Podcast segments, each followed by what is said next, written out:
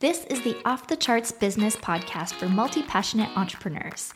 Here, you'll learn how to design a scalable business so you can spend more time outside, away from the screen, through actionable ideas, real world examples, and pep talks from your host that's me, Natalie Lussier, founder of AccessAlly.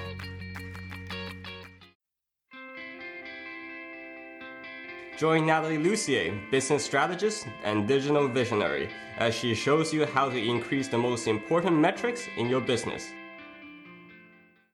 How do you get the most out of coaches and programs that you invest in? Today I'm answering a question I get asked all the time Which programs and coaches should I sign up for, and how do I make the most of them? I get it, it can be totally overwhelming deciding which courses are going to help you grow your business, which coaches are going to be able to zero in on what you need the most help with, and of course, implementing all the advice that you get. So here's how I like to approach investing in new programs and courses. Number one, when it comes to information programs, I tend to only invest when I know I can make time to absorb the information and implement it. The only exceptions to this rule are when the program is only available a few times a year and I get lifetime access and the price might go up. Number two, because I know I'll be focusing on a specific aspect of my business, whether it's list building or sales or websites, then I know I'm not going to be sidetracked by every shiny object that comes my way. Number three, I take notes whenever I'm watching or learning from a new online program, and I also fill out as many of the handouts and assignment sheets that they recommend.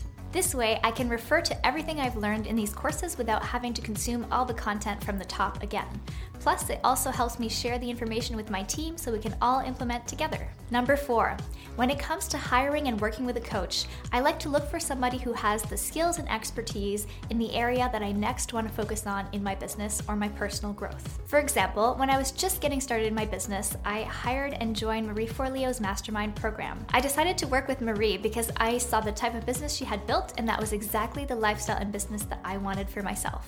Since then, I've worked with a variety of different coaches in different areas of my life and my business, and each of them was a master of their own craft. Number five, one of the ways that I've been able to make the most of working with coaches or with other people in a mastermind is to pass all of their ideas and information through my own intuitive filter. This helps me and will also help you stay the course with the type of business that you want to build. It's easy to get excited while you're being coached and coming up with new ideas and getting great advice, and then to realize later down the line that you were following somebody else's ideals for what they wanted for you as opposed to what you wanted for yourself.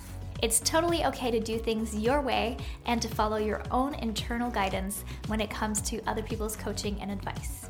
Number six, while investing in your education is super important, I don't think that you need to overspend or put yourself in a financially risky situation for it. Remember, business is only a part of your life, so you don't want to be reinvesting everything you have into your business. You also want to have a good life. Another important thing about not overspending is that you want to have the cash flow available so that you can actually implement what you learn in these courses or with your coach, so that you're not so strapped that you can't hire somebody or keep the business open.